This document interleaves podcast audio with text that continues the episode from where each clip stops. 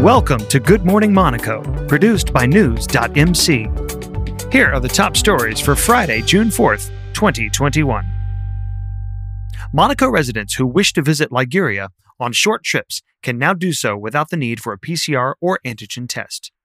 Visitors must live within 60 kilometers of their destination, easily bringing Ventimiglia and Bordighera within reach.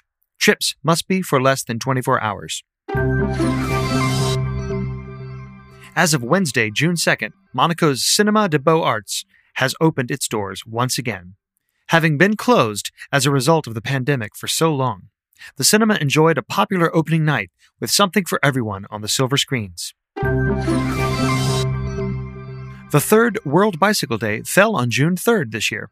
The special day was created in 2018 by the United Nations to promote the bicycle as a healthy and environmentally friendly form of transport worldwide. The Principality of Monaco does not need an annual reminder of the importance of bicycles, as a growing number of initiatives have made Monegasque roads much more bike friendly. Summer is approaching, and with it, the promise for the public of a great recovery in events at the Grimaldi Forum, with three festivals dedicated successively to comedy, television, and streaming.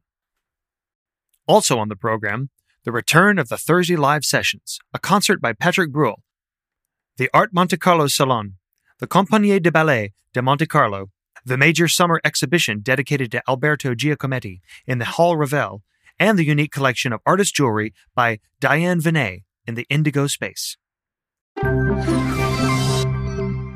No new cases of coronavirus were reported on Thursday, June 3rd, while one resident was declared fully recovered. One non resident is in hospital in the Principality, but not in intensive care five Monaco residents with mild symptoms are recovering at home. Get the latest top stories from and about the Principality of Monaco every morning, Monday through Friday. Subscribe to our free newsletter at news.mc forward slash newsletter.